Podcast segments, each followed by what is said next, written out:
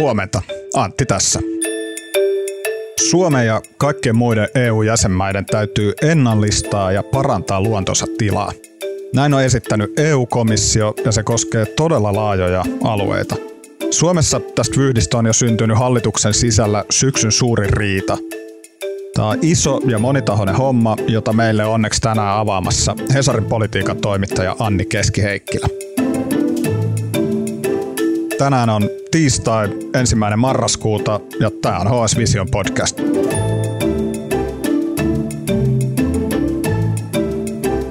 Anni, meillä on tässä käsissä EU-komission esitys luonnon ennallistamisesta. Se kuulostaa jotenkin mahdollisimman kapulaiselta ja kryptiseltä, mutta kyseessä on kuitenkin iso ja merkittävä asia. Lähdetäänkö siitä liikkeelle, että mitä oikeasti tehdään silloin, kun luontoa ennallistetaan? No, no ennallistaminenhan sanana tarkoittaa sitä, että niin kuin tällaista ihmisen jo muokkaamaa luontoa pitäisi saattaa takaisin kohti luonnontilaa. E, ja esimerkiksi täyttämällä aiemmin kaivettuja ojia uudestaan, esimerkiksi soilla, niin että se suo palaa takaisin luonnon, luonnontilasta kohti. Tässä esityksessä on kyse myös ihan vain luonnontilaa parantavista toimista, että se on tota, englanniksi restoration, ja se ei välttämättä ihan suoraan tarkoita samaa kuin suomeksi ennallistaminen. Eli tässä on kyse myös monista muista asioista, joilla olisi tarkoitus parantaa luonnon monimuotoisuutta erilaisissa ympäristöissä. Ja se voi olla esimerkiksi just tätä soiden tukkimista tai suojien tukkimista. Voidaan poistaa kuusia lehdoista niin, että ne lehdot on enemmän lehtoja jälleen. Tai sitten voidaan ihan vaan myös jättää ennallistumaan joitain paikkoja, että niin kuin ei mennä sorkkimaan kaikkea, mitä ei tarvi. Jos Mutta Suomessa jo tehdä kaikkea tätä? Siis kyllä, kyllä. Su- Suomessa, Suomessa tehdään luonnon monimuotoisuuden parantamista koko ajan. niin. Tässä asetuksessa ei olekaan siis kyse, tässä ennallistamisessa ei ole kyse mistään niin kuin uudesta asiasta, mutta tämä asetus asettaa sille tavoitteita, että kuinka paljon pitää ennallistaa tai kuinka paljon pitää parantaa tällaisia heikentyneitä elinympäristöjä. Ja nyt on kyse siitä, että niitä alueita on niin valtavasti ja pitäisi niin paljon parantaa, että tämä on se tavallaan se iso möhkäle, ei se, että ylipäänsä parannettaisiin, vaan nyt niin, kuin niin isosti pitää tehdä.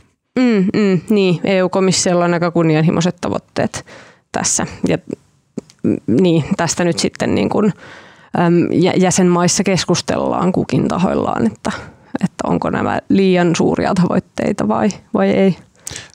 Mä bongasin tällaisen maagisen vuosiluvun, tai siis aikarajan, että nämä metsämaisemat pitäisi, tai siis luontoa pitäisi ennallistaa samanlaiseen tilaan kuin 70 vuotta sitten. Se tuntuu jotenkin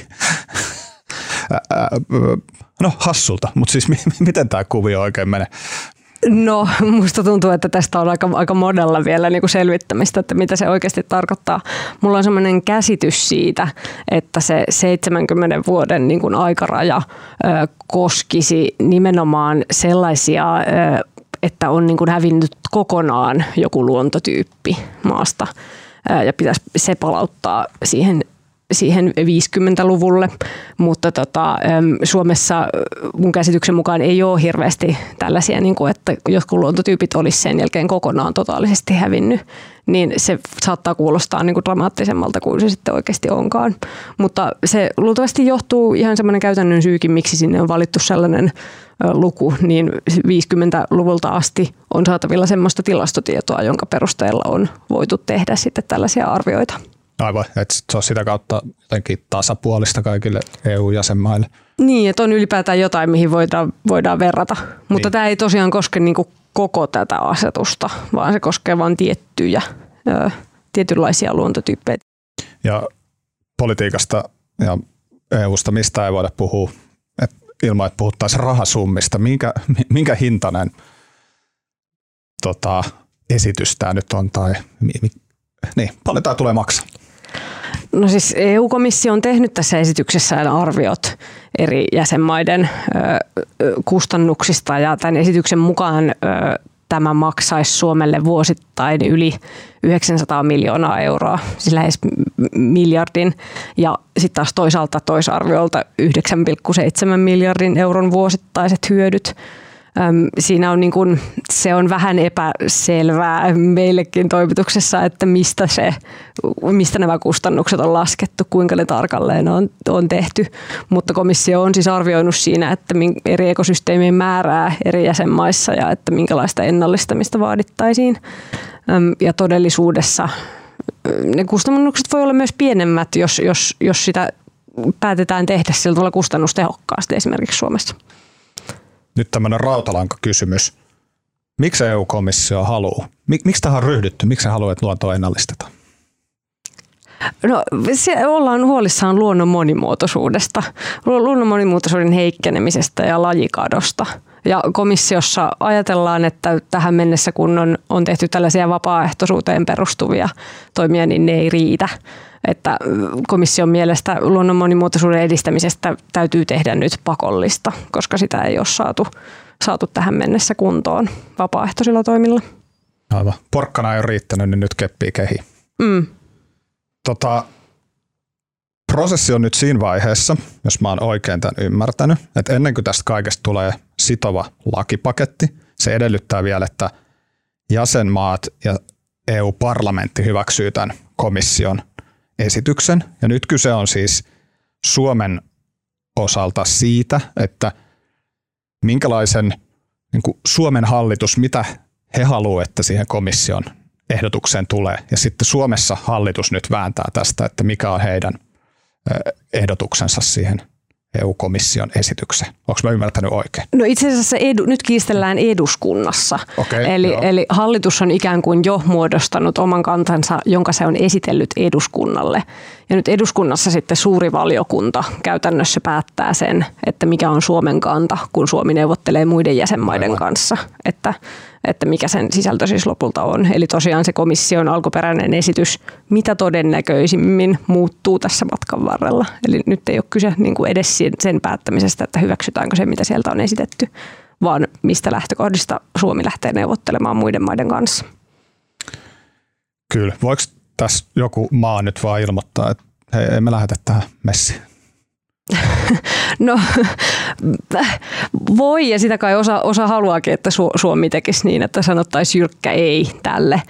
Mutta toisaalta sitten voi ajatella, että kun siellä jäsenmaat keskenään neuvottelee, niin miten sellaiseen maahan sitten suhtaudutaan, joka sanoo jyrkän ei, että suljetaanko sellainen maa suoraan ulos neuvotteluista, tai, tai niin kuin, että sitä ei ikään kuin vaan oteta huomioon, että se ignorataan, että niinkin, niinkin voi sitten neuvotteluissa myös tapahtua. Et sen takia osa poliitikoista on kai niin kuin pitänyt esillä sitä, että pitäisi pyrkiä nimenomaan vaikuttamaan sen esityksen sisältöön eikä tyrmätä sitä suorilta. Mutta Suomessa nyt tilanne on kuitenkin se, että tuolla eduskunnassa tästä nyt kiistellään ja riidellään valtavasti. Miksi? Mi- no, tota, äm, se on hyvä kysymys. Tässä on tota, tosiaan semmoinen tilanne, että nyt sitten eduskunnassa, kun tämä eri valiokunnissa tätä käsitellään ja tästä asiasta annetaan lausuntoja, niin SDPn keskustan ja RKPn kansanedustajat on asettunut niin kuin opposition linjalle, ikään kuin, niin kuin hallituksen jo sopimaa kantaa vastaan. Niin siinä siis varmastikin, siinä on ollut spekulaatioita siitä, että onko kyse niin kuin siitä, että esimerkiksi Keskustan kannatus on laskenut historiallisen alas tässä kannatusmittauksessa tänä syksynä, mutta toisaalta tämä on myös keskustalle niin kuin aidosti tärkeä asia. Ja niin kuin siinä on varmasti aito erimielisyys ja aito huoli niin kuin suomalaisten metsistä ja maista. Ja sitten taas pitää myös huomata, että SDP on siellä – SDPn kansanedustajat on ollut mukana tässä rintamassa myös. Se on, se on hyvä kysymys, että miksi. Sitä, sitä varmasti kysytään heiltä. Ja, mitkä ne on sitten oppositio ja hallituksesta revennäin rintaman pääargumentit, millä ne, millä ne nyt niin kuin sitten haastaa jo hallituksen hyväksi toteamaan No he on, he on ikään kuin, niin kuin sitä mieltä, että tämä Suomen pitäisi ottaa vieläkin tiukempi linja. Että vaikka se hallituksen ö, alkuperäinen sopu on jo sellainen, missä esitetään varauksia, siinä ei todellakaan suoraan ö, hyväksytä ja olla, että tämä komission esitys olisi täysin täysin mahtava. että siinäkin on jo monia varauksia ja kohtia, missä sanotaan, että tähän täytyy kiinnittää huomiota ja kustannuksia täytyisi niin kuin, saada Suomen, Suomen osalta laskettua. Niin he haluaa, niin kuin, että, on, että on vielä tiukempi linja siihen, että tämä niin kuin oppositio ja sitten tota, nämä niin kuin esityksen vastustajat on sitä mieltä, että EU puuttuu tässä liikaa Suomen metsäpolitiikkaan. Okay. Mikä on aika monessa asiassa sitten tulee aina vastaan tämmöinen argumentti. Kuulostaa myös tämmöiseltä vähän periaatteelliselta. Niin, niin. Ja on, ja se, se on tosiaan niin kuin asia, mikä tulee monessa kysymyksessä vastaan.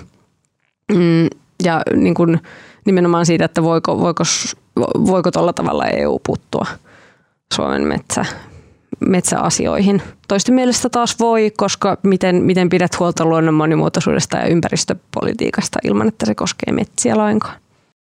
Ja mitäs nyt? Tämä on tosiaan vähän kimurantti, laaja, iso, monitahoinen vyyhti. Miten tota homma tästä nyt etenee? No, nyt tota, oppositio on tehnyt tästä aiheesta välikysymyksen, mm, mihin hallituksen täytyy vastata. Mm, oliko se nyt kahden viikon kuluessa siitä välikysymyksen jättämisestä. Ja tota, siihen mennessä hallituksen täytyy ikään kuin saada omat, omat rivinsä sillä tavalla suoriksi, että, että he kykenevät vastaamaan tähän välikysymykseen jotain. Ja että kun eduskunnassa äänestetään hallituksen luottamuksesta, niin että se säilyy. Ja sitten tärkeä asia, mitä odotetaan, on suuren valiokunnan lausunto tästä asiasta. Eli mikä se sitten on suuressa valiokunnassa, kun he päättää, että mikä on eduskunnan ja sitä kautta Suomen kanta tähän komission esitykseen. Sitä odotetaan tämänhetkisen käsityksen mukaan marraskuun loppuun mennessä. Ja milloin sitten on näitä alkaa tämä suuri möyhintä suomalaisessa, suomalaisessa luonnossa, metsissä ja no, vesistöissä? No, se, jossain, kuinka hamas tulevaisuudessa? No siis tämän niin kuin, esityksen toteuttaminen on aika kaukana niin kuin vuosien päässä, että seuraavaksi sitten jäsenmaat tosiaan keskustelee siitä, sitten kun jäsenmaat on muodostanut oman yhteisen kantansa, EU-parlamentti, jäsenmaat ja EU-komissio keskustelee kolmestaan tällaisissa trilogineuvotteluissa – joissa sitten valmistuu se lopullinen esitys. Ja se, siinä ajatellaan, että siinä menisi ainakin tuonne niin kuin ehkä vuoden 2024 puolelle sitten jäsenmailla sen tota, asetuksen voimaan astumisesta olisi kaksi vuotta aikaa tehdä tämmöiset omat kansalliset ennallistamissuunnitelmat ja sitten niitä niin kuin alettaisiin toteuttaa. Eli vuosia. Sitä odotellessa. Kiitos Anni. Kiitos. HS Visio on talouteen, politiikkaan ja teknologiaan keskittyvä sivusto, jonka jutut ilmestyy osana Helsingin Sanomien tilausta. Ne löytyy Hesarin sovelluksesta ja osoitteesta hs.fi. Jos sulla ei ole vielä HSn tilausta, niin sä voit kokeilla sitä kaksi viikkoa ilmaiseksi osoitteesta hs.fi kautta parempaa kuunneltavaa. Äänestäjäleikkauksesta vastaa tänään Oona Mattila. Mun nimi on Antti Tiainen ja tämä oli HS Vision aamupodcast. Huomiseen. thank you